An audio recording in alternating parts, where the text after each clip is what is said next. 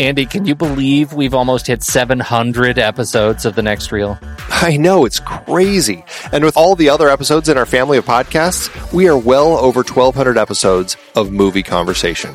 It's really pretty amazing that we've gotten to have these in depth movie chats every week for over a decade now. And we couldn't have done it without our loyal community of film fans. Their support over the years has meant so much. For sure. That reminds me, we should give the merch store a shout out.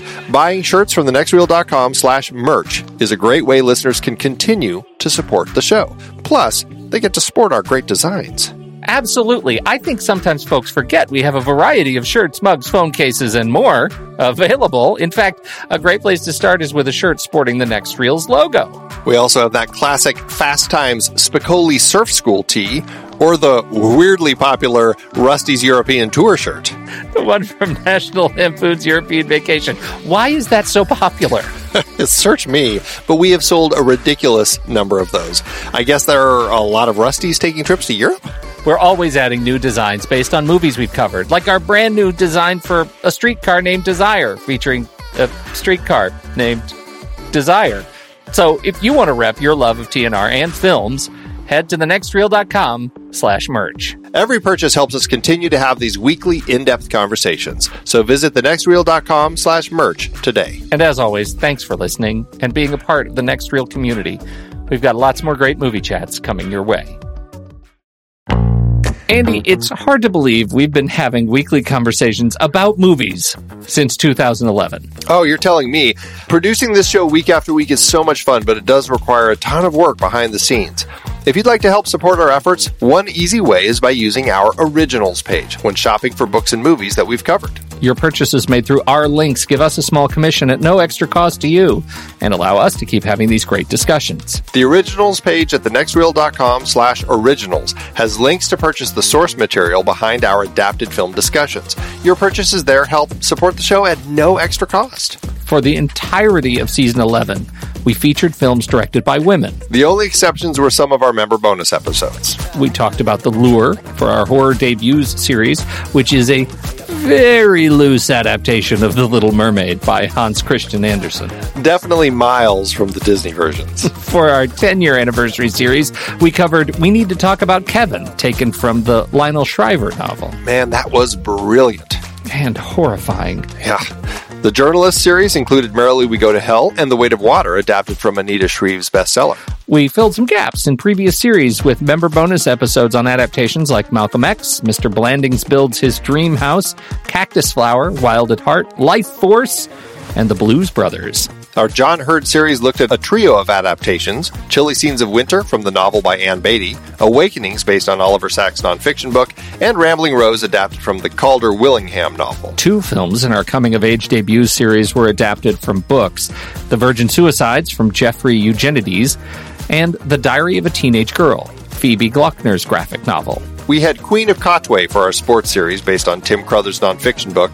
And Clueless kicked off our 90s comedy series loosely adapted from Jane Austen's Emma. It totally took place in the 90s, though. Find all of these books and more adaptations on our originals page at thenextreel.com slash originals. Start your next read from the movies we've covered. Visit thenextreel.com slash originals today.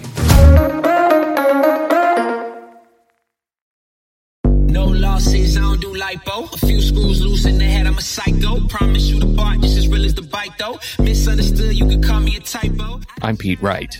And I'm Andy Nelson. Welcome to the next reel. When the movie ends, Our conversation begins. love and basketball is over. All's fair in love and basketball. Baby.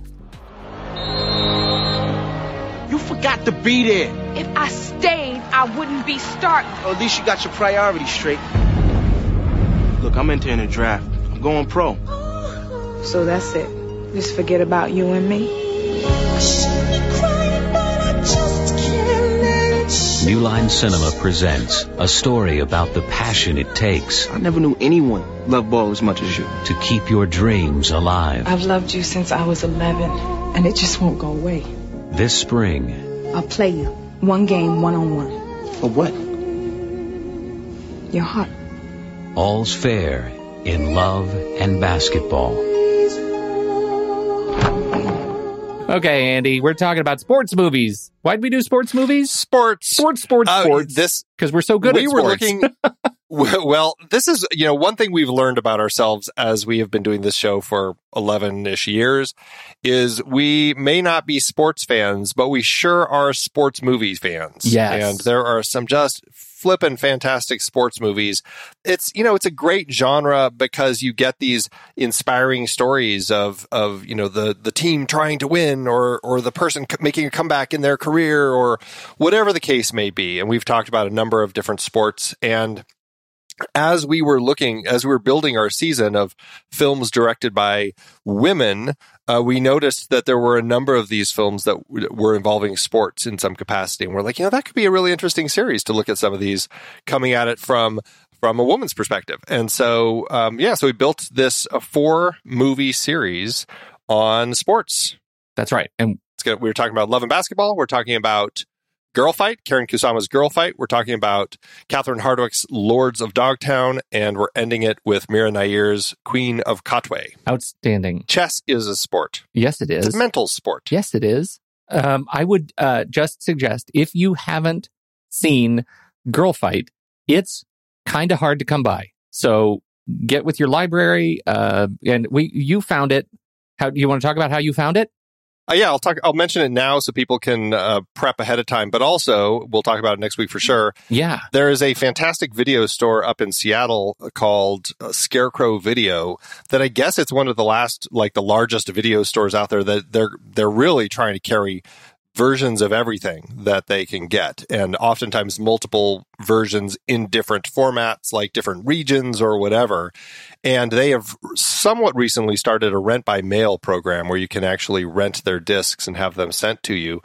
And so that's that's what uh, that's what we did. We um, reached out and uh, rented, created an account, and, and rented it, and had it mailed to us very quickly. And uh, yeah, so we're we're looking at Girl Fight through their uh, their DVD. So um, you know, show them some support, set up your own account, and check the movie out so you can watch it as well. And we should say they're not a sponsor. We just are very lucky that they have this movie. And for these hard to find movies, this might very well be a great resource for you all as well. Yeah, I know we've talked about some other movies in the past that have been rather challenging to track down.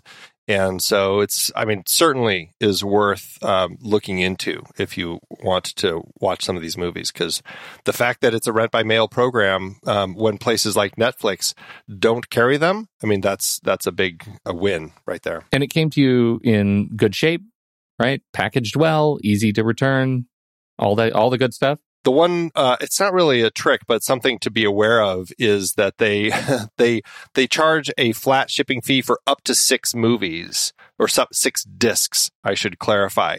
And so i i i checked i rented the one movie and they're like are you sure you don't want to rent some more? Because it's the same shipping price. I'm like oh fine. And so i found i found some other movies that i could only find on disc that i also rented through them and uh, so yeah, I have this. They they sent me this giant um, package of six uh, six discs and a return envelope. So as soon as I'm done, I just throw them all into this return envelope and drop it in the mail. Fantastic. All right. Scarecrow video. Yeah, awesome. Scarecrow video. Uh, yeah, we can make sure that the link is in the show notes, Yeah. uh, especially for this series. Absolutely. All right. So back to love and basketball. Love and Basketball, Gina Gina Prince Bythewood's uh, her film debut. I mean, we've done a lot of debuts. This is her debut film, and um, yeah, it's a it's a great film to kind of kick off a career with. And uh, certainly, we'll talk a little bit about how she ended up getting this made and everything. Um, what what was your um, how did you come into this movie? Had you seen it when it came out? Yeah, I saw it when it came out, and I remember liking it Okay. very, very much. And uh, I, I, yeah, I, I, I'm a fan. I'm a fan, and mostly just uh, super excited about the perspective in this particular movie. It is unique and still just lovely. So, yeah, big fan. I never saw it when it came out. I remember the trailers, and you know, there's this period. My wife and I um, just aren't uh, like you and me. My wife and I also are not sports people, um, and so we saw this and we're like basketball. We're like, I don't know if we want to go see the basketball romance, so we skipped it. And now we regret it because we watched it. and we're both like, wow. How have we missed this? It was such a sweet, charming, just wonderful relationship film. Yeah, I um I, I was talking to a friend and I said um you know I'm we're doing love and basketball on the show and they said oh I love that movie and then proceeded to describe the Basketball Diaries and let's just say those are very very different films that came out in the same sort of roughly the same kind of period and uh, so I love it's it. important to know. Basketball Diaries are like five years before it, or five or six years before. Yeah, Five yeah, or but- four or five but years. yeah. it tells a similar, you know, a similar sort of period, and it has the word basketball in the name. And but that's so, a that's a drug movie, though, isn't it? yeah, oh, straight up crime. Yeah, no, it's not love and basketball. That's what I'm saying. I just want to correct anybody who hears the basketball or love and basketball and thinks, oh, I love that Bruno Kirby. That's not this movie. Not that movie. Uh, There should be a crossover film, Love and Basketball Diaries. It should absolutely should be. Yeah. I The Love and diary. Basketball Diaries of a Teenage Girl. Yeah. Interrupted. Yeah. now I'm playing Mandy's Saturday matinee Yeah. game. Yeah. We're gonna. I'm gonna stop. I'm gonna put a stop to that. stop me, stop me. hmm hmm All right. Well, this film was rated PG 13 when it was released for sexuality and language. Though. Misunderstood, you could call me a typo. I, I shine hotter than the stars in the night though. Hate the who's who's, don't give me a title. Flipping an asset, so I don't worry the price though. Got scratched like mine, no, leave it to the tribe. Want to watch this movie and help us out? Well, you can. If you see an Apple or an Amazon link to the movie in the show notes, you can click on it. It'll take you right to their site. You can rent or buy the movie. And when you do this, we get a little piece in return. And you know what? Criterion Collection recently released this as uh, an, uh, one of the films that they're carrying. And if you go to Amazon and you buy it, that also helps us out. So one way or another, it's uh, it's kind of helping everybody, and you know you're helping yourself out because you get to watch this great movie. Is this uh, is this streaming on the Criterion Channel collection? I didn't even check. All right, I am looking. I watched it on HBO actually. me too. Yeah. Um, but I just you know uh, another great service. Anyway, while you're checking that, let me just say head over to It is not. TrueStory.fm. It's not okay. TrueStory.fm slash TNR merch. You can see all the logos. You can see all the other merch that we are throwing together: shirts, stickers, mugs, mask pillows, and more. Uh, as we come up with stuff, we we have kind of a list of things. Uh, It's fair to say we've gotten a little bit behind on the merch, but we- we've been busy. We've been busy making podcasts, and so we're a little bit behind on the merch. But it's coming. It's coming. We've got design Got files. more stuff. The files are in motion. We're, we're pushing pixels. So, um, uh, next dump, we're going to do a merch dump, I think is what they call it in the business. A merch dump. There will be lots of new things all at once uh, from this year's series. So, See there if you we go. can finally get something that competes with Rusty, the European tour. Man, yeah, that that's a mercurial beast, Rusty. It is. It is. Uh, we would love to feature some audio reviews from you, our dear listeners. Just send us your audio file to reviews at truestory.fm. Once you watch the movie, we just might end up showcasing your voice on the show. Got to get them in quick. We do record about two weeks in advance. So get it recorded and send it over to reviews at truestory.fm. And here's how you can study ahead. We know you're all good students. You all like to plan ahead your schedules, get it in your your uh, calendar, get it in your to-do system. Watch this movie. Here's how you can get ahead. You head over to letterboxd.com slash the next reel. That's our profile, our HQ profile page on letterboxd.com. And you can see all of the movies we are going to talk about for this season. So you can get ahead and watch along with us as we talk about these things. And if you fall in love with the service and you want to get rid of ads and support a fantastic team developing this platform, the best social network for movie lovers, you can do that too. Just sign up for a pro or patron me- membership and use the discount code NEXTREEL. We have put together a little redirect on our own site. If you visit thenextreel.com slash letterboxd, that's L-E-T-T-E-R-B-O-X-D,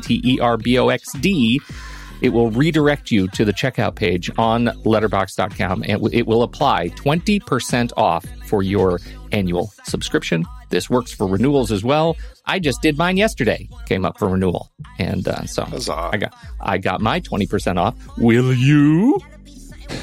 Just like Letterboxd, we also have a membership plan. Uh, we're on um, Patreon's Memberful platform. You just go right to our site and you can subscribe at a month to month or an annual rate. You get all sorts of goodies. We have all sorts of bonus episodes that we are cranking out there. Our uh, April member bonus will have gone live by this point. We did Life Force, the crazy uh, big budget Tobe Hooper uh, space vampire movie that uh, was a huge flop, but it's kind of a cult hit now. A lot of fun talking about that one. Who knows what our May member bonus episode will be, but the poll is likely already live in our Discord community where members are voting on what we're going to be talking about for our May member bonus episode. We also do a flick chart re ranking episode where we shake up our flick chart tree. And we do a retake episode at the end of each series where we talk about uh, all the movies that we looked at over the course of that particular series. Just head to truestory.fm slash TNR membership. You can learn about the membership tiers. The most it'll cost you is $5 a month or $55 per year.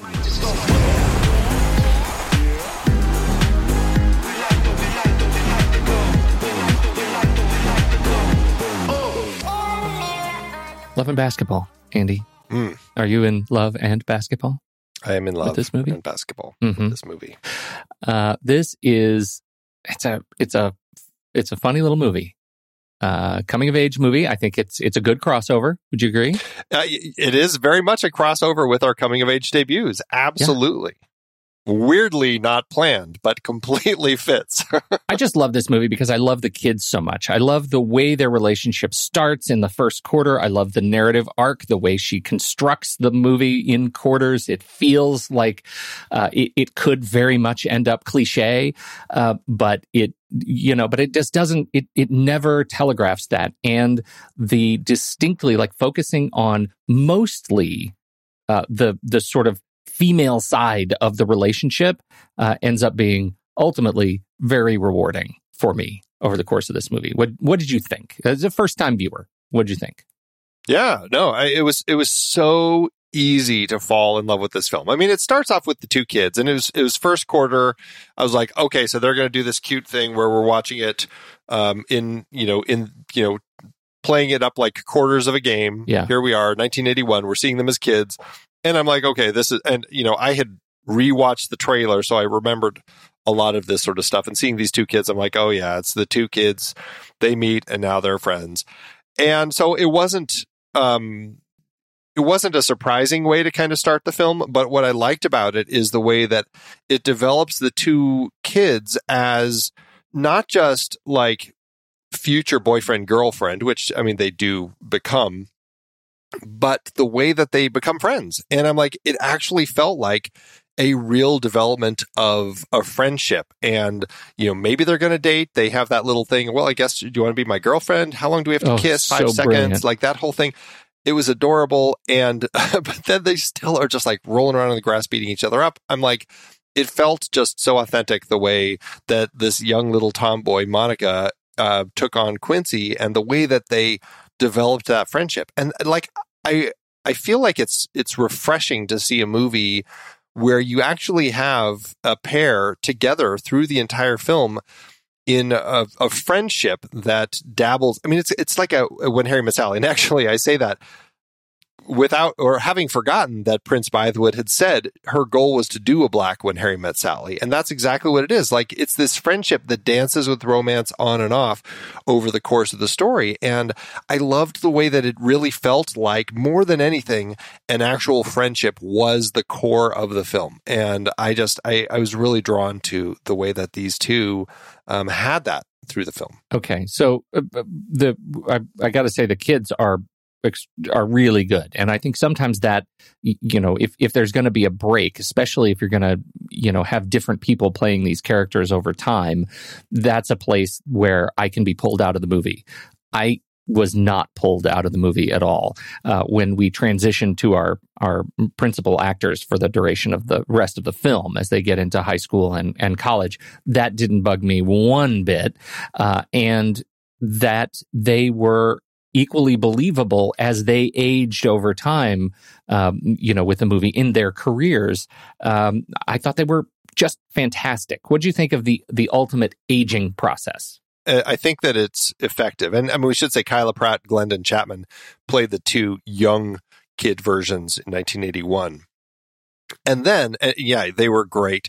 And then when we get to Sanaa Lathan and Omar Epps as high school kids, like in their senior year, and then first year of college, post college, uh, like, and, and then I, I guess you get to a point where it's much later when you kind of flash to the very end of the film when we're kind of in, um, uh, you know, 96 to 2000 when the WNBA has started up. Um, I, I always kind of buy their growth. Like, I feel like their characters fit with the ages they're playing. And I think both Sanaa and Omar latched onto elements within them that made them believable at that particular age for me. So, what did you think of? Like, did you know? Do you like? Would you be able to pull Sanaa Lathan after seeing this movie? Did you recognize her? Uh, like from other things or at the time this came out? Yeah, from other stuff. Yeah. I mean, uh, she's like, I feel like out of time, that movie she did with, With Denzel, Denzel, right? I feel like that's um, where I picture her more, and the AVP movie um, are probably the main two films that I think of with her. Um, but like when I look at her filmography, I'm like, oh, of course, she was in Blade, she was in The Wood and The Best Man, uh, both right before this. Um, she was in uh, like uh, well, Contagion, something that everybody was in. And then when she gets like into the 2013s and beyond, it's just like she she pops up in so many things that I feel like she's just one of those people who's just always working. I just haven't seen all of it, but she's just seems to be always doing something, and so that's you know something with her career where she's just a very busy, uh, busy working actor. Yeah, she really is. I find her to be one of those, you know, we always talk about these those guys who are like the faces, right? I find her to be sort of one of the faces, and I had forgotten how much I loved her performance in this movie. Uh, mostly because when I see her now, the things I remember her in, she's like generic agent or you know FBI deputy director Natalie Austin and now you see me too. And and because she she wasn't a principal in that movie it's like her her sort of name and face fades into the tapestry of my feeling about that movie. And I just really really like her. And I don't watch Succession um you know which is an, another place where apparently she's she shows up uh, quite a bit. Sure, Um, right, yeah. So uh, anyway, I I think she is really fantastic, and what an easy choice to cast her as the person we are following through this film in in terms of our principal protagonist in this relationship. Yeah, no, absolutely. I- And and she just I mean, I was I like I've seen her in so many different things, but I've never thought of her as like this uh like an actor who could carry like a, a dramatic role like this. And it's again, it's largely because I hadn't seen so many of her films that I just kind of felt like I'd seen most like more of the genre sorts of things that she had been in Right. and um, so it was really great to see like wow she's she's carrying off a fantastic performance here you know that um, Yeah. makes me wonder you know would there have been a place for her in some larger awards conversations um, that that you know didn't end up happening just because of the type of you know kind of the sports drama that it is Yeah. romance you know i feel like gets often left off by the wayside Oh, 100%. And when you look at what she does from her high school basketball career to her college experience on the court with that uh, hard ass coach to her adult career when she comes back and sees Omar and, and is wearing her suit. Uh, you know, what she communicates in terms of aging over just that short sort of, I don't know what that would be, you know, eight years, 10 years, um, actually is so uh, resonant and believable to me. I just really en- enjoy what she does there. What do you What do you think about Omar? Are you an Epps fan? An Ep Ep head? uh, he's another one an ep head Yeah. he's another one who I had seen um, probably since um, like Major League Two, and uh, when he kind of took over the role of of Willie Mays Hayes. Yeah. and uh, you know he was um, he he was very much kind of a sports person, but also popping up in like um, Higher Learning, that John Singleton movie, and he had been in Juice. Interestingly, also named Quincy in that film and Scream 2. And so, you know, uh, Mod Squad, he popped up in that. Uh, just one of those guys who is in a variety of films that, uh, you know, I didn't, I didn't necessarily watch all of his stuff, but um, I always enjoy seeing him when he does pop up. And I feel like he's one of those actors who had done a lot of interesting genre films that I was really enjoying, and then moved into TV for so many different things like House and This Is Us. And I just, um, I, I've kind of lost track of him because he seems to be doing so much of that sort of stuff. Did you uh, did you see Higher Learning, uh, John Singleton? Uh, no, I never did, but I just remember like that. I don't know. That was one where the cast was talked about so much, like when it came Yeah. out, because it was such an interesting, um, big cast of of great faces that Singleton had put together for that one. Yeah, yeah. I uh, of course he gets stabbed in the ear in Scream Two. in the with his in the bathroom. right? Yeah, in the bathroom through the stall, um, which is great. He's briefly in that, but of you know my love of Doctor House, he was in House for a long time. I, I think from I don't know eight years, something like that. Um, uh, and I I really enjoyed him on that show. Uh, so It- he won three uh, Image Awards Yeah. for that, and then was nominated um, three other times plus a SAG uh, award for ensemble in a drama series. So I mean, very recognized for his role in that show. Yeah. Well, and it's funny that we go from uh, talking about Booksmart with Olivia Wilde and her experience on House directly to Omar and his experience on House. I we it's Old Home Week for House. What can we do with actual Doctor House next week? Hmm. Yeah, we should have thought of that. Uh, anyway, I I really really like him too. He is I I watching this. I he takes off his shirt and he's ridiculously cut. And I my first thought was if this movie had been made 12 years later, he would have been snatched up for Marvel. Like he he he cuts a, a Marvel superhero. Let's not cut him out of that conversation because uh, I think both of these two Yeah. would be great to throw into that in some capacity. like Absolutely. they're just they're they're magnetic Yeah. people to watch on screen, especially. And again, just going back to this whole idea of this friendship slash relationship of watching the two of them over the course of this film, like I I buy a hundred percent of the time that there is an actual relationship between the two of them, like this friendship of kids who grew up next to each other, who like like that moment where he his parents are fighting and he crawls out of his window, knocks on her window, and he just goes and she gives him a blanket and he goes to sleep on the floor. I'm like, God, this is like there is a real history between these two, the Yeah. way that they portrayed their their lives together growing up. Yeah, I, I think so too. Super believable. And the fact that, uh, well, I guess this is a whole sort of separate conversation, but in these these kinds of movies, you generally run into the infidelity sequence. Um, there's a, a period in college where we have a uh, the insinuation of infidelity. it's it's a romance film, and so when you're looking at conflict in in a romance film, it's usually another person, so it makes Yep. sense. And That's you get it a couple one. ways. You you get you get him, um, you know, being potentially unfaithful, uh, but also as kind of a thematic through line, you get the reflection of that as as he confronts it, it with his father and mother and what it's done to his own family. Right, right. And I, one of the things I think that is a highlight in this movie is the fact that the infidelity, the confrontation of the infidelity ends up feeling particularly human. And you bring up that he's confronting it, dealing with it in his own family with his father and mother.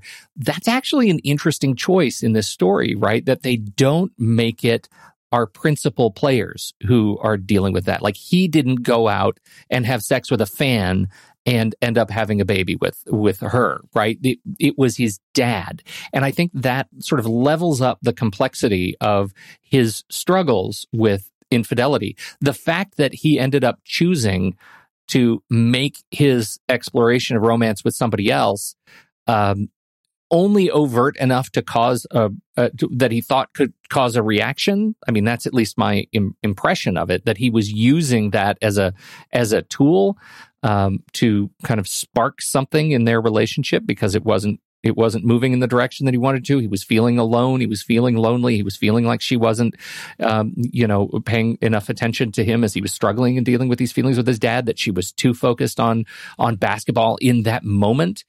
Um, and that his feelings are so ironic given his relationship with basketball, right? That they both are eh, are struggling with balancing their relationship with their with their sport. I thought made for such a rich texture of this uh, of all of their relationships that that I think is unique and and didn't feel just dirty to me. You know, it didn't feel just sorted.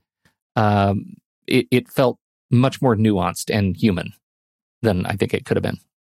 It was never about like a um a, a growing relationship or a even a sexual relationship or anything that he was drawn into because of another person. Yeah. It really was about the relationship he was in and his, um, you know, his frustrations with it and, you know, misreading it. And, and, and certainly I think there's, you know, just like the sport itself, there was very much kind of a masculine view of basketball. And she wanted to be the first woman in the NBA and all this sort of stuff. And this was because it all takes place before the WNBA existed, which started in, I believe, 96. And so there is still that mentality that he's upset at her because she didn't show up for his game but you know she's the one who always has to do that and and you know when she says oh you didn't come to my game and, and he's like yeah i was busy and it's it's the, it's not the same reaction it's almost like she's not allowed to have that same reaction it's like she's saying when she's playing ball he's allowed to get in people's faces and when when he does that on the court it's looked at like, yeah, that's awesome that he's doing that. When she does it, it's looked at, hey, you're not being womanly. Mhm. You need to calm down. And there's very much that sort of mentality that they're both kind of growing with because she's she's becoming more popular in the sport and he's becoming not necessarily popular, but she's she's proving herself a, a, a strong athlete finally, and people are seeing it. Whereas he's hit this point where his his career is kind of falling a little bit apart because of what happened with his family and his dad. And so he's messing up on the court and and he's he feels like he's losing it. He feels like he's losing her. And so you're right. It's not about that other relationship. It's about he needs to do something to feel like you know to provoke her in some way into that spark. And it's I, I, I really liked the way that it was uh, portrayed, especially coming after everything that happened with his family. Well, and and the stuff that happens with his family, I think, is important. Like his dad, Dennis Haysbert, who you know is fantastic. Whether he's in an insurance commercial or uh, or- this or twenty four, I just I'm I'm a I'm what am I? Ooh, a hay Haystack, a haystack. I'm a haystack. a Haysbert a real haze bug. Um, you know, it- but Dennis Haysbert, uh, also just Debbi Morgan as Yes. the mom, Oh, like she's as a pair, Yeah. as a pair, yeah. Yeah, uh, they're really great. And and his Haysbert, uh, dad's uh, position is you you got it. Like you're going to school for ball, you've got to get your education right. Get your education, and then his, Coming from a pro ball player, yeah, pro- coming from a pro, like it yeah. has weight, and and he's on that track, and then. His the relationship blows up. His dad loses credibility with his son. The son chooses to drop out and go pro, and that, as it turns out, ultimately, I guess, was a mistake.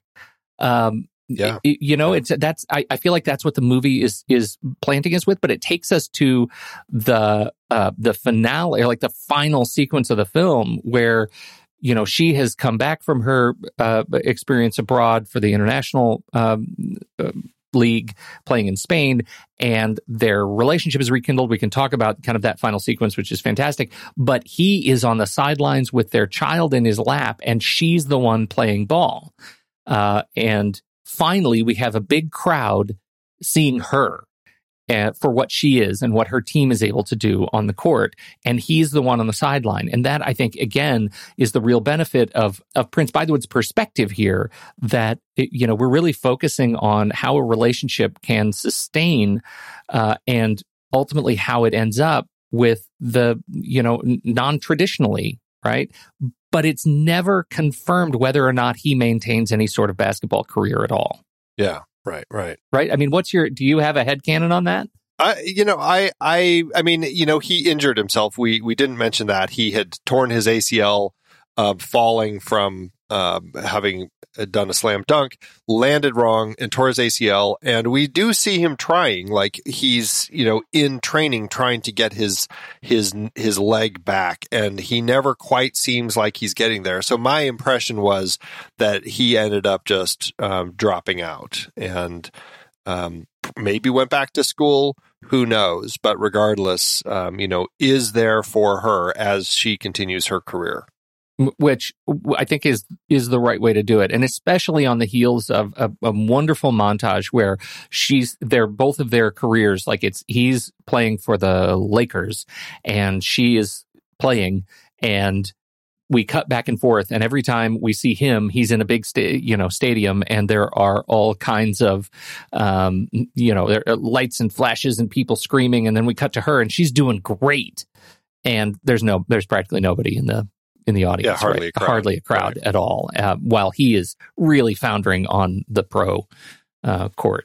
Uh, it's awesome, awesome conflict. I will say, I when I was in uh, college, I worked with the sports video department, and I I was the cameraman for the women's basketball team, and I would travel with them, and it was actually funny watching some of this because I'm like, I filmed our team playing at uh, at USC, like you know, at one of our championships, and so it was really funny to kind of watch some of these things. But I'll tell you, like those women's basketball games, at least at our school, they drew some serious crowds, and this was Yeah. mid 90s right i mean right up to the point when the WNBA uh, right actually right i think i left that right before the WNBA uh, was created in 96 but um, it was uh, i mean the men's basketball teams always drew bigger crowds. It was a thing. But um, even so like our women's team was far better than our men's team. And they still drew some they drew some pretty big crowds I, I will say. And they were a lot of fun to watch. So um, it was it was great to see. Um, and and I think that's the thing that it was there there needed to be that shift in society that allowed the WNBA to exist because I mean I've been to WNBA games I've been to NBA games. I find them all exhilarating. It's just it's a different kind of uh, basketball because you're not getting like the the showboat like you know slam dunks and things like that in the WNBA but there's so much more strategy and a lot more um, you know teamwork going on in the WNBA games that I find um, work really well. Just as an aside, do you remember any of the? Did any of the players that you filmed end up anywhere in the WNBA? Mm, no, I know some of them were going abroad to play in other countries. Yeah, I don't think so because let's see, the, they would have been. I guess they could have been players in the WNBA when it started up, but you know the way that sports is, it's always looking for that fresh young, uh, those fresh young players Mm-hmm. and I wonder because it was it was still just a couple years before the WNBA, WNBA was created. I wonder if some of them would have been already kind of on the maybe uh, like on the back end of their careers in the WNBA once it already started. So, but it's it's possible. Well, I I remember those days because you ditched me all the time because you had you had a game. I know Yeah. it was uh, there was a lot of that. There's a lot of Hey, that. Hey, you know what? I, I got like two championship rings out of it. I that. know. I was I, wondering. I'm not going to complain. Are you? Do you still? Do you still wear them ever? Because let me tell you, every one of those women was like a foot taller than you are. I oh, it was embarrassing how little I was. Did I tell you like because when I would travel with them, I was always rooming with the team mascot, and that was the stinkiest thing. Like those people who have to wear those things, they sweat so much in those outfits, and I sw- it's like I could barely breathe in the room because it just permeated the whole room, and it's oh, it's the worst, worst smell. Those things. That's so funny. So funny. Did you ever? Did they ever let you like put it on? Did you? Ever I put the it head on once, and I'm like, "Oh my god, I'm gonna throw up in here! It smells so bad." No, I, I would never do that again. I think you know it's your own sweat; you get used to it. But when it's someone else's, you're like, "Ugh." Yeah. No. Gross. Ah, Uh, yeah, okay, yeah, where yeah. were we? Anyway, we're on. a- Find we're the on a- rails. Um, yeah, find the rails. Right. So we're talking. Oh, okay. So we're talking about um, the infidelity and the parents. So we're talking about Dennis Haysbert, Debbi Morgan. Okay, uh, and then on the other side we have Alfred Woodard and uh, Harry Lennix as as Monica's mom and dad. We don't see um, her dad too often, but I did just want to call out Harry Lennix because he's one of those faces that I've always enjoyed seeing him pop up and stuff. You know, he's he's kind of a I, he's been a bit player quite a bit, but he does pop up a lot in uh, just everything. He's one of those always, always working people who's just, I mean, so so busy. He's he's big in he's he's in the the DC extended universe. He was in Justice League, Zack Snyder's Justice League as as Martian Manhunter. Um, right? Yeah, he pops up he there. pops right? up there a little bit. Uh, you know, not so much that we get to see him, but he's been in a ton of stuff. Um, and uh, I mean, very very busy actor, uh, Harry Lennix. Yeah, yeah. But this was this was very early in his uh, in his career. It like it just in terms of years. Like he st- his first he was an inmate in 1983 in Bad Boys. Um, but then in starting 1989, he's he's got multiple things popping up in multiple things every every year. Almost. Well, he was one of the guys in Five Heartbeats, right? yeah, that's Wasn't right. He, He, was um, in Five Heartbeats. Yeah. Um, and yeah, he's just one of those people I've I've seen everywhere. But I got to say, okay, I want to talk a little bit about the moms because I found both Alfred Woodard and Debbi Morgan gave just incredible performances that were so different um, Yeah. as these two moms. You know, we have Debbi Morgan as the mom who is always frustrated with her husband and his his constant late working and stuff, which is, you know, we all know it's just movie code for having an affair, even though they may not realize it, but it, until they do. But you know, he's having affairs. She's very upset when she has that conversation with her son sitting by the pool. Like that was it just broke my heart. It was just such a fantastic conversation that she she really uh, you know I thought brought a lot to that role. And then Alfre Woodard as the mom who is the housewife who she and Monica don't see eye to eye because she's more of the the she's the homemaker and Monica is the tomboy and they're always butting heads but they have some great conversations especially toward the end as they both realize they had been looking at each other wrong and they hadn't been giving each other um you know the a fair shake. And like that conversation that they have toward the end of the film was just it was a it was a heartbreaking and eye-opening um, conversation. And you can i mean this is why you get these great actresses in a story like this because they give such rich and nuanced performances that don't feel um, just you know cookie cutter. There's there's a lot of unique stuff going on in in their performances here. Well, Woodard's uh, speech, particularly at the end when she's talking about how you know just because she would rather bake a pie than do a layup is is you know if that's dainty then she'll take it. Right, that whole speech uh, is so good and heart wrenching because it doesn't have to be about basketball, right? I, I have those conversations with my own daughter in college. And because she's moved in a direction with her life that in many cases I don't understand, exceptionally proud of what she's able to do, but it's not me anymore, right? It used to be that anything I did, she did, and we were fine.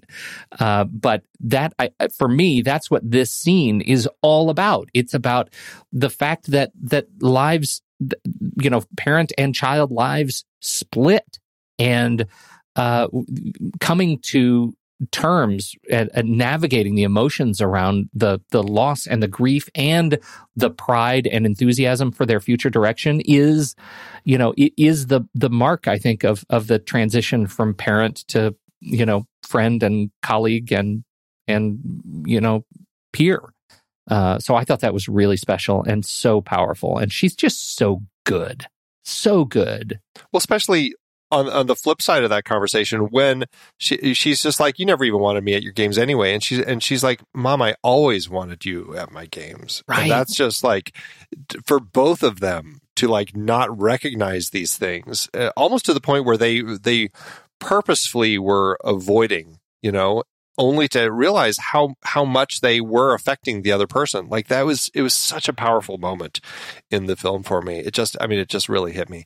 And you know, yeah, I mean, with my own daughter, she's also very athletic and she's into sports right now. And my wife and I were laughing as we were watching this because when we were watching young Monica in high school, like you know, yelling at people and breaking down and stuff, we're like, oh my god, we're watching our own daughter because she's she's a little bit of a spitfire. We're like, oh, this is going to make it hard for her as she kind of continues her career. But it is one of these things where you also are, are having to figure out, okay, how do you gauge what do you say? What do you let them deal with their coach? And you just step back and they have to find their own way forward. And it's, it's a whole thing. And it's, you know, it is a challenge for parents because you're parenting, but also you're not necessarily the person that they're looking to for guidance in that particular arena. Yeah, right. That's it. It's hard, and I think that's one of the things that this movie does very, very well is is demonstrate that. And on the other side too, the the challenge of knowing too much about what your child is doing, right? Because Haysbert plays the the basketball star playing for the Clippers. Is that a thing? Yep. Yeah, Yeah. I tune that out. They they names come up, and I'm I'm done. uh, but but he knows a lot about the direction that his kid is moving in. And they are professional sports family. And so can you know too much? Uh, does that uh, uh, also provide uh, fodder for conflict? And i think this movie you know doesn't weigh in too hard on that because there is already uh, the emotional weight of the infidelity going on on that side. I, I can't like that might have been a hat on a hat for that family relationship but it's certainly there. And um uh, I, I really, I mean, I, I just so appreciate those parental relationships in a way that I know I didn't the first time I saw it. I was just, you know, waiting for the for the hookups. But um, Well, there was also that that point in the relationship between father and son where the son asks him, "How can you be preaching all this stuff to me that you're not even doing yourself?" And like I found that to be like a, a strong point also that he has because dad's just like you know it's hard you know and and I think that's the thing is like it's never easy to parent and we're always making mistakes and we're always trying to figure stuff out and we're always trying to teach our kids the right way to do things even if you know we're screwing up our you know in in ways. But we're also trying to we're doing it because we know well you know what? I made a big mistake here. Let me show you let me try to guide you so you don't end up going down that same road and so it's it's i don't know i feel like there's a lot of interesting things about kind of that that um, parental relationship with their kids about like how do you properly teach your kids uh, when you're still struggling yourself yeah, you really are. You really are. Are you saying me? no, wait a minute. Wait. Uh, Gina, Gina, Gina, Gina. Uh, so so Gina um, had gone to uh, was she a UCLA? I want to say she was a UCLA uh, student and um, had kind of gone to film school. This was a story that she had put together and um, worked to get it into the Sundance Institute. And, uh, you know, we've talked about that a lot with these coming of age debuts or in our last series because it's a great way to get your film out there, to get that debut film made. And so she was uh, it was part of the Sundance Institute, and Spike Lee ended up coming on as an executive producer, and uh, and she says he's a big reason that she could get this made, where she could also direct her own script, um, which is you know it's pretty fantastic that they were able to kind of put all that together to do that, and you know she's a director that I I've seen uh, sadly very little of her work other than I think some episodes. No, you know, I was going to say I thought there were some episodes of some of her TV stuff, but I don't think I've seen any of her episodes. And I missed like the uh, the Secret Life of Bees. I missed that. Uh, Beyond the Lights, that looked really interesting. I missed that. The Old Guard, that looked interesting. I missed that. Uh, the Woman King, that one's coming out. So I feel like I've really missed her work, and which is a shame because I think she did such a great job here. Where, where do you stand with her? Very similar. Right now, I'm just trying to look because she was on the team in this movie, right? You catch? She was the she was a very small, like a bit player at some point. Yeah. Yeah. Yeah. Well, I I don't have uh Secret Life of Bees in my catalog, but I did watch the old guard, Andy, and I did not care for it. Like hard. I didn't care for it. Uh and Oh, wow. it it makes me frustrated because I didn't know uh, I, I I had no context for her direction of this movie and uh that it, it feels like a completely different like there's no uh, sense that this is the same person who who made this movie, and that's that's hard because uh, I, I but I haven't seen much other stuff. I did. Totally. Yeah. I- Totally different type of movie, though. Oh, totally, totally, totally, totally. I do. I, I did watch. Uh, obviously, I've seen Cloak and Dagger. I watched the whole thing. I, I was a fan of that. Um, did not see the Golden Girls reimagined, her short film. Um, Beyond the Lights. What was Beyond the Lights? Did we see that? That was a that was a romantic uh, drama that came out. It looked really good. Gugu Mbatha-Raw is in Oh, it, and love her. Um, yeah, it is. Uh, it it got great press when it came out. I I can't remember what the premise is. I just remember it, it was a romance, and it looked really interesting. And I was like, "Huh, that looks like something that that I might want to check out." oh, Minnie and then Driver. just completely missed it. uh, Completely missed it. superstar singer Nani is on the edge, and then she meets Kaz, a young cop, uh, and helps her find the courage to develop her own voice and become the artist she's meant to be. Uh, okay, that is what it is, but I do like Gugu uh, a lot. Yeah, Uh, she's that's fantastic. Super, super fun. Um, so no, I uh, apart from Old Guard and that Cloak and Dagger, uh, that's I haven't seen anything else that she's done. Curious about the Woman King. Um, the yeah. uh, historical epic follows Nanisca, the general of the Dahomey Amazons, and Nawi, an ambitious recruit in the kingdom of Dahomey. yeah. The film will depict how the pair fought enemies who violated their honor, enslaved their people, and threatened to destroy everything they have lived for. So that's Chipper. Wow. That sounds like just a crazy epic uh, period film. Yeah. So I'm curious, really Check curious about what she's going to do. Yeah. Boyega's in it as King Gezo.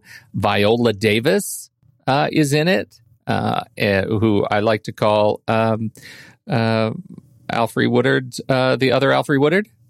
And sometimes I call Alfred Woodard the other Viola Davis because they're both I, I what they they are draws for me at this point. Like I'll see pretty much whatever they do. I think they're fantastic. Um, yeah, man, great. Looks like a great cast. Interesting. Based on a story by Maria Bello. That's interesting. Maria Bello. Yeah. What is up with that? Based on a story by Maria Bello. What? And then Dana Stevens and Gina. Maria Bello, like ER Maria Bello? Yeah, like uh, Coyote Ugly, The Coyote Cooler, Ugly, History of Violence. right. Yeah. Yeah. All of these things. Oh, she's on as a producer. Yeah, apparently, well, yeah, I guess it was her idea. How interesting is that? Uh, this sounds crazy. I totally want to check it out. Yeah. Well, art art Yeah, comes the, the from Dahomey anywhere. Amazons. The Dahomey Amazons were a Fon, all female military regiment of the Kingdom of Dahomey, which existed until 1904. awesome. Okay. Yeah, all female Amazons. Uh, that is going to be a crazy film. Um, I, you know, that comes out in September. I may try to just watch the other three of her films before that one hits because, um, you know, I, I'm really curious about her career and I'd like to see more of her work because I think that, um, you know, she's an interesting storyteller. I know you weren't a fan of the old guard. I, I feel like a lot of people weren't fans of it, but I, I'm curious. It, it's one that I'm curious about. It's a frustrating it's a frustrating movie. Like I I I think you should see it and then let's talk about why you love it and I hate it. Um, this film, uh, shot by Reynaldo Villa, Villalobos, who um, uh, I, I think did a good job. Also, a director, and I believe, gosh, when did we talk about him? I uh, nine to five. Uh, we talked about him. Definitely did a lot of that sort of movie through the 80s, um, including the first uh, Major League, another film that we talked about Yeah. on this show. Um, so uh, I guess just those are the few that we've talked about. Um, but I, I thought the look was great. It didn't need to necessarily go like sepia or anything. I, I thought that the different periods were fine the way they were, so I enjoyed Yes. that. Yep.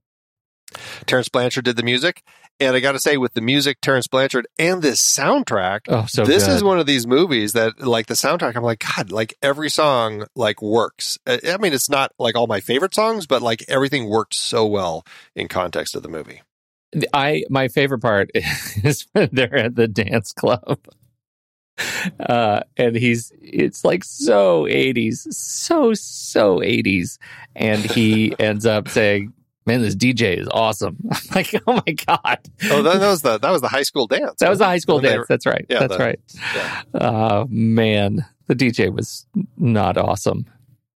Eh, you know it was it, for the 80s you, you and you're you're you have an aversion to 80s music it works well in context of the movie It it, does- it does. I'm not. I'm not disagreeing with you. I'm not disagreeing with you right now. I'm not disagreeing. It works for the movie. oh too funny too man. funny Okay. All right. Any last thoughts about this one? No, I love it. I love it. Yeah. All right. It's a All great right. movie. I'm so glad you. It is a great movie. So glad you finally got to see it. I am too, and it's definitely something. I, I mean, seriously, it's one that I would actually consider picking up uh, with on the Criterion disc, just because it would be a nice one to have on the shelf. I just, I mean, it's just such an easy film. Like my wife and I, I could see us easily watching this. I could see us watching this with our kids. Just, I mean, it's a great movie, all around great movie. great movie. All right, well, we will be right back, but first, the credits. on the wall. Who's the baddest son of all? Popping like I'm Adderall, bouncing like a basketball. Mirror, mirror on the wall.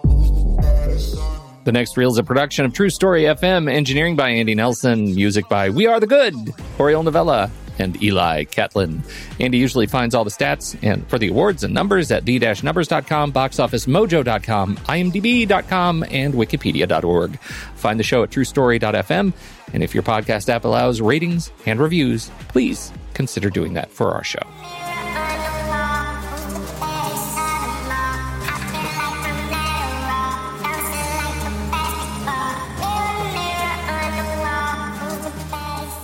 Uh, two things that we didn't say. One, that they started dating in real life right before production began. Did that, do you think, have an impact on the believability of their relationship? And uh, two, she'd never played basketball before. I'm a complete rube when it comes to seeing basketball on screen. Like, I know when basketball is bad, but I don't really know when basketball is good. I just think all basketball that isn't bad is good. Uh, and so I loved the basketball in this movie. They all look very talented to me. Very, Just very like talented. I love that that Taekwondo and Karate yeah, Kid. right. I loved that. that it was called karate. I would never have known if Nope. it hadn't been called out. That's right.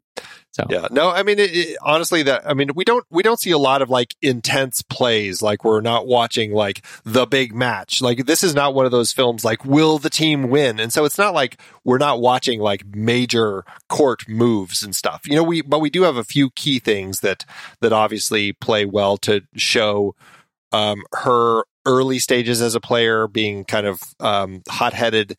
And you know, one of my favorite moments was when she she she, she shoots that three pointer, and then she's just standing there with her arm up, doing her little pose as it as it you know it was a perfect three point shot. It was just like just nothing but net sort of shot. yeah, Meanwhile, the other team has grabbed the ball, ran down the court, and already shot another basket. And the coach calls her out. And it's just like, all right, you're standing over here with your arm up for that the rest of the time. And I'll tell you, college coaches are like that. They definitely uh, do not take guff for any of that sort of uh, stuff. So that I, I loved that moment in the film. The- That was a perfect call out right there. Yeah.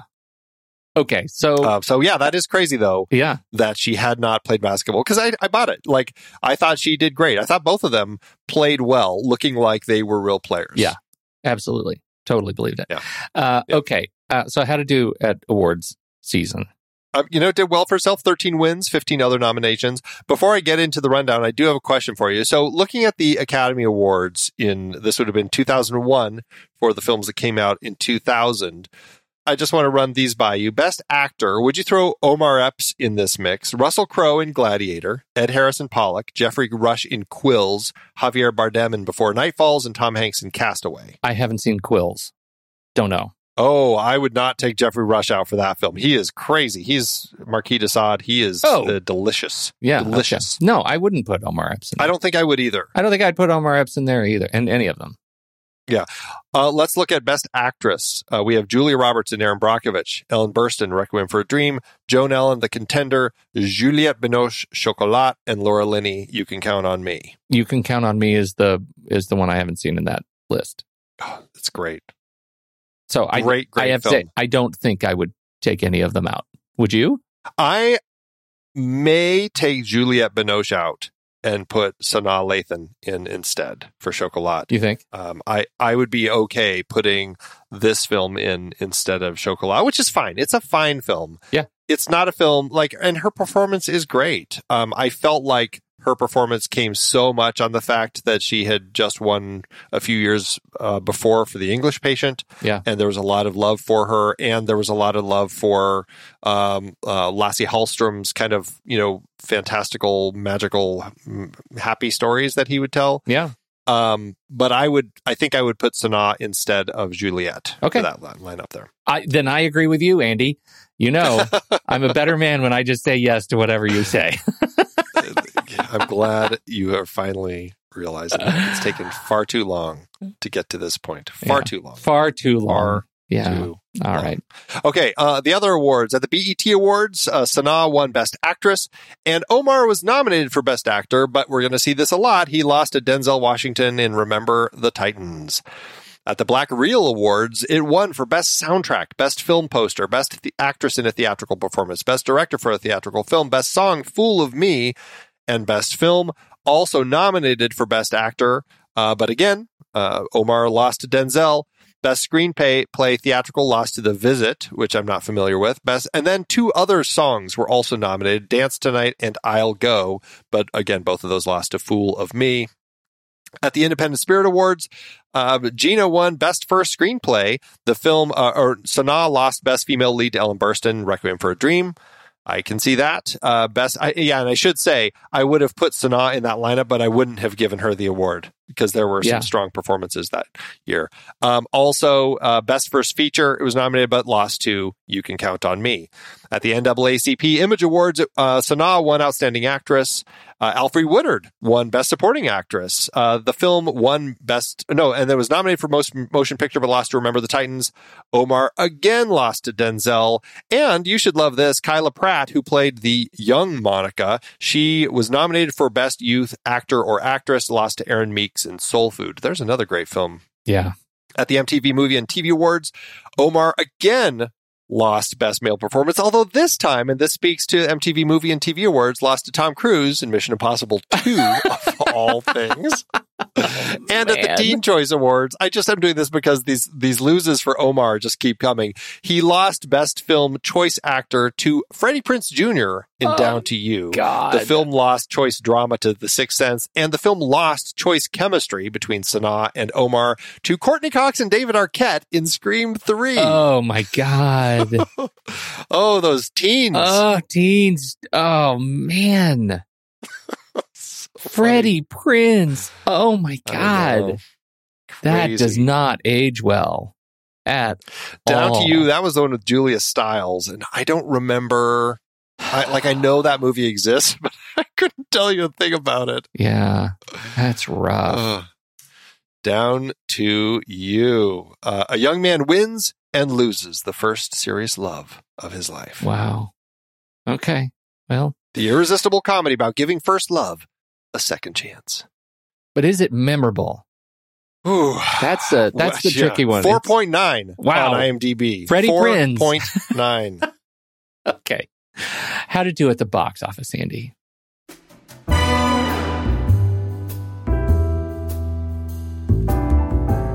Well, Prince-Bythewood's film cost a cool $15 million to make. That is a fantastic budget for a first feature, with an estimated Prince and advertising budget of $5 million for a total of $20 million, or $29.8 million in today's dollars. The movie opened April 21st, 2000, opposite U571, Gossip, and the limited releases of The Virgin Suicides, which we mentioned back in that episode, and Croupier. Fantastic film. The film opened in the number three spot and stayed in the top 20 for seven weeks. It went on to earn 27.5 million domestically and 268,000 internationally. Clearly not something international audiences were clamoring for, for a total of 41.3 million in today's dollars. That lands the film with an adjusted profit per finished minute of $93,000. Not bad. Not bad. That's great. That's pretty think, good. You know what? For, a little- first film, I would take movie, it. First film. Yeah. I, how'd it do in Spain, though? Did all of the money earned internationally happen in Spain? Because, you know, she was there. She was there. That's it. That's you know that's a good question. Um, I don't know. I bet I could Ah. find out if you really wanted to know. Well, you shouldn't have said that because now I want to do a whole episode on Spain and the Spanish love of this movie. Okay. Uh, that this is uh, is a fantastic movie. Glad you got to talk about it. Glad I got to watch it again. And um, now I want. I, I wish that they had stayed together. They didn't stay together, but I'm I'm absolutely standing Epps Lathan. Uh, We should just say though, this is one of those weird films that has a post credits moment. That it's like, oh, of all the films that has a post credits scene, I wouldn't have expected this to be it, but it is. There is, in fact, a shot of their young toddler uh, with a ball going up to uh, shoot a little, you know, shoot it in a little tiny hoop. which is very It cute. was, it was cute. It is very, it's cute. cute. It, it's It's a fun not little way to substantive. drop it in there. Yeah. It's not, No. but you know, in in the world of like things that are added at the end of credits, which I always find fascinating when directors decide to throw something in there. It was when I'm like, oh, I wasn't expecting to see this here. That's kind of cute. Yeah. Especially in 2000. Wasn't all that popular a thing to do yet. Well, that's why, like, I think it's interesting because you know, like, you know, it's like, you know, when directors do that, it's just such a strange little Yeah. thing. So. All right. All right. Well, I loved it. It was a fantastic film. I'm glad uh, we're kicking off our new series with this one because it was great. And uh, now we will be right back for the ratings. But first, here's the trailer for next week's movie Karyn Kusama's Girlfight. You in trouble again?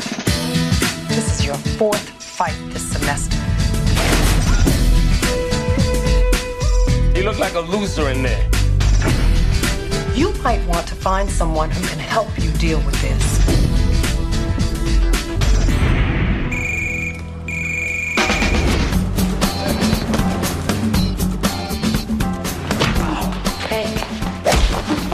My brother, you little. Take it easy. I want to train with you. I want to be a boxer. Wait out aerobics. Am I talking to you? There's plenty of things you could do better with your life than box. Prove it. I'll train you. If you don't sweat for me, you're out of my life. I'm training to be a boxer. You mean like power You are crazy. There is this one guy, 100% man, if you know what I mean. And how would you know about this percentage? It's a dangerous sport. Aren't you afraid of getting hurt? I didn't make the cheerleading team. Boys are different from girls. No girl has what it takes to be a boxer. You're embarrassed. You have lost your mind. Sorry. Don't be sorry. Don't ever be sorry.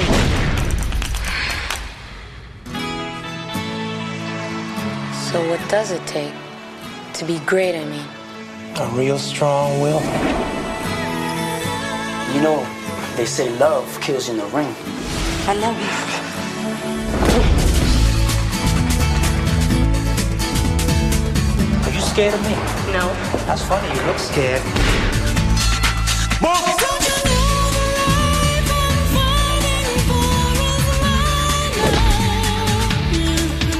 Inside, you know yourself, I do. then that's all you need.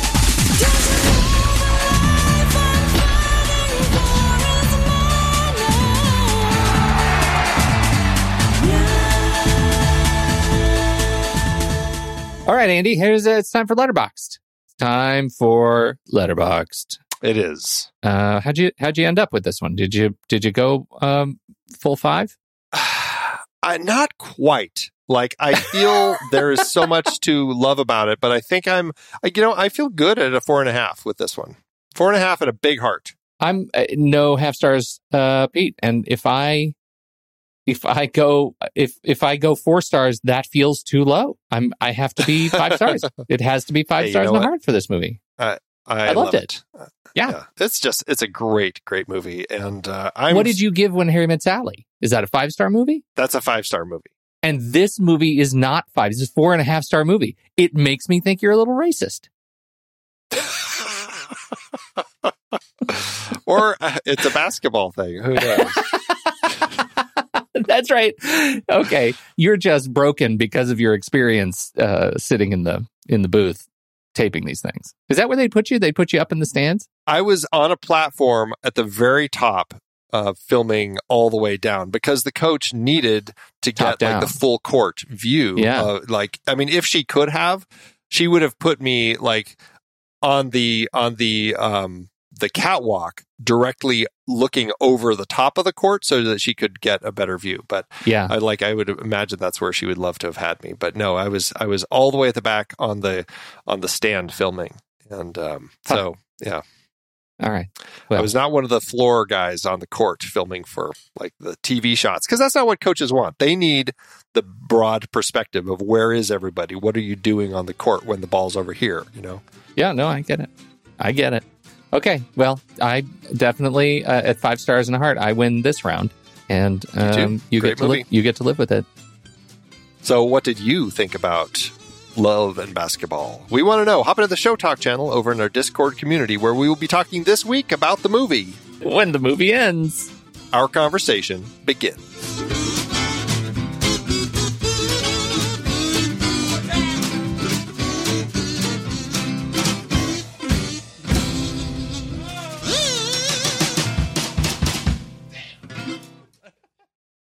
Letterboxd giveth Andrew, As Letterboxd always doeth. So giveth. It so giveth.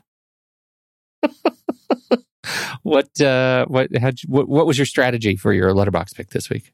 Um, I just picked one that I said, "Oh, I'll pick that one." A lot of thought. Uh, you know, A lot of thought went into this one. how I, how I you know passed a lot of tests. I'll just pick this one. Dart darts. Darts. yeah, okay. All right. Well go ahead. Give it to me. What do you got? All right, I got Bryce Receveurs, uh, four and a half. Uh, landed right where I am. If I could play one on one with someone for their love, life would be so much easier. I would never end up in a relationship. uh, mine is a five star coming from Le Vampire, uh, who says, Yeah, it's a very sexy movie. Double or Nothing is one of the most romantic lines, maybe ever. And the leads are incredible, but can we shout out the sexiest part? The filming of basketball. I'm not a sports movie fan. Often the sports itself in these films is so perfunctorily shot that I just want it over to get to the interpersonal conflict surrounding the sport. But here, holy crap, is this a gorgeous way to shoot basketball that is so intimate and personal. There's this incredible fluidity to the shooting as well as an insane precision to the movies, to the moves. The way it weaves in perspectives. It's always close up, rarely relying on faraway shots. And the editing, oh my God, there's one edit that is just flawless. Not to take away from the rest of the film, which is truly excellent, but I was blown away that, that a first time director had this much control and this much willingness to experiment. Also, now having seen two of her films, I am so goddamn mad at Hollywood for letting this talent only make four films in 20 years. I want. What's the edit that is flawless? I'm trying to think what that is. I don't know. I was wondering know, the same thing. I did. I did. There write is down, one that cuts to a guitar. Uh, the, yeah, the Spanish guitar. the hard like, cut yeah, to the Spanish guitar is I amazing. wrote that down. Yeah, I wrote that down too. Like nice edits. Yeah, from the ball up to the guitar. I wrote that exact thing. Um, but I I had edit like I I always take note like when there's some really clever edits, and I did write that down. Yeah. So it's probably maybe it's that. I'm going to say it's that. I mean, because since both you and I had that same thing without having talked about it before, I think that's it. That's the one I'm going to go Interesting call out. Yeah, Mhm. yeah. We're we're we're saying that's what it is. Les vampires. Les Vampires. Yeah, Oui. that's it. Oui, oui. Oui. Uh, yes, outstanding, and uh, love the best. I just want to say, Francis also commented on that. What was the edit? And still no reply. That was a year ago. So Uh, that's too funny. Uh, but there is one more that uh, uh, that uh, Brian actually pointed out to us in in the chat. The the um, uh, review from Curtis, who said, "My only complaint: Debbi Morgan and Alfre Woodard aren't on screen enough as the characters' mothers. Maybe there can be an offshoot film about their characters, which I would absolutely watch. There's just it's just." Uh, Guildenstern are dead, the whole thing. Rosencrantz and Guildenstern are dead, the whole thing, but it's just the moms.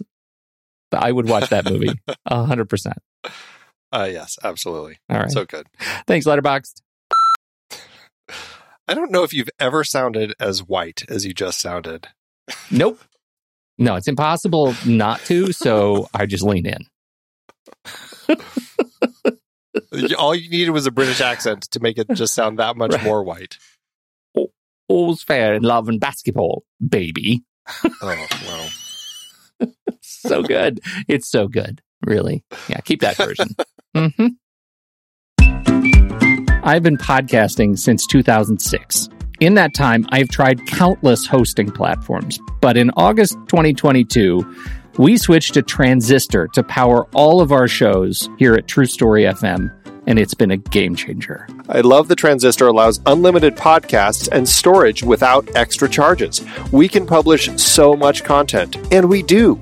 If you want to start up a podcast, do yourself a favor and host your show on Transistor. With their one click publishing, you can get your new show onto all the major podcast directories effortlessly. And their website builder lets you quickly build custom sites for each show. The detailed analytics are invaluable too. You can access all kinds of listener data anytime. Oh, and the versatile players allow you to embed episodes anywhere to reach new listeners. Plus, the team behind Transistor is super responsive and keeps making the platform even better. After using countless hosting services over 15 plus years, Transistor has been hands down the best podcast partner for us. If you want a hosting platform to take all the worry out of getting your podcast out into the world, go to thenextreel.com slash transistor and check it out. Support our show and support your own show by going to thenextreel.com slash transistor. Start growing your podcast today.